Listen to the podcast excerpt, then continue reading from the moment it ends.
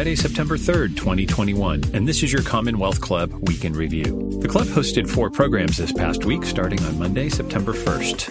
At 9:30, the Britney Spears case exposed the world to what thousands of people nationwide each year are experiencing: the deceitful side of conservatorship. Vulnerable adults under the protection of the court are not protected.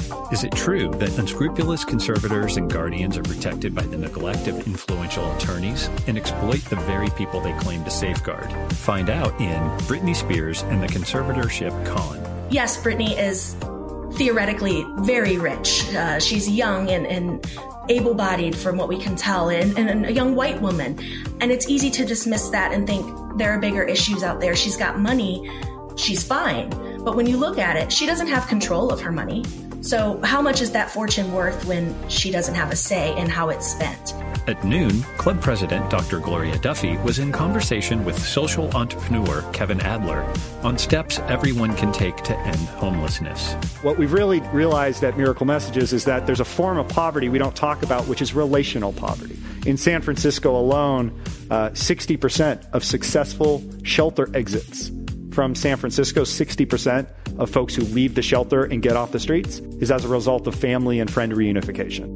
Later Monday evening, Berkeley Law Dean Erwin Chemerinsky shared his thoughts on necessary steps to create a more robust court system that will enhance civil rights in the Supreme Court and racist policing. The court said if a plaintiff wants an injunction, like Lyons did, the plaintiff has to show a likelihood of future personal harm. No one will ever be able to show that they will be the ones who will be choked again in the future. Well, this is why the chokehold continued, even though it's so dangerous and unconstitutional. It was the chokehold that led to the death of George Floyd, Eric Garner, and many others. On Tuesday, it was Peter Koch and Sam Peltz presenting Extraction Art on the Edge of the Abyss a special art intervention focused on the suicidal consumption of our planet's natural resources.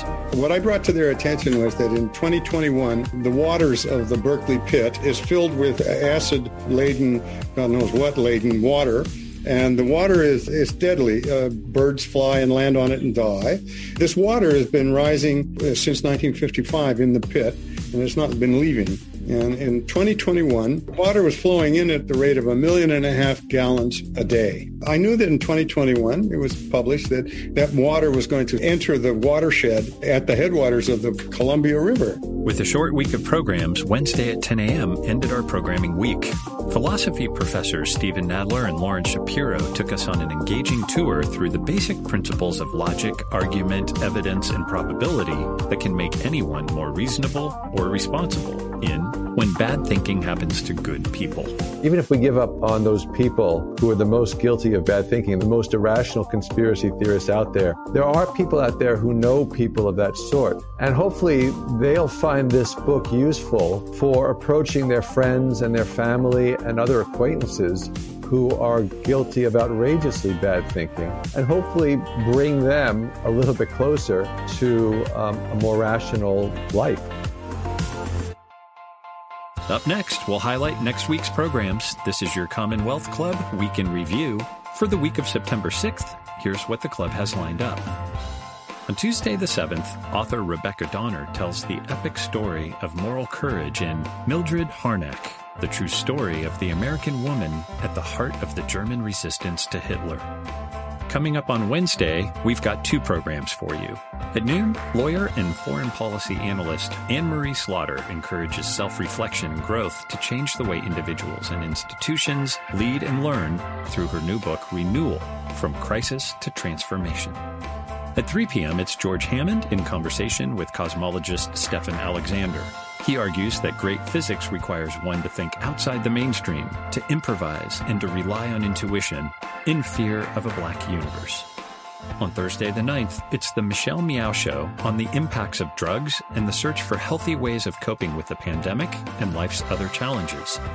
The week wraps on Friday at 10 a.m. with a panel of state tourism leaders discussing the future of California's tourism industry in these challenging times. We're always adding new programs. Go to commonwealthclub.org slash online for the most current schedule. Consider becoming a member of the club. It's your chance to be part of one of the nation's most respected public affairs forums. Visit commonwealthclub.org slash special for details on membership. Thanks again for your support and for listening. We'll have another week in review for you next Friday.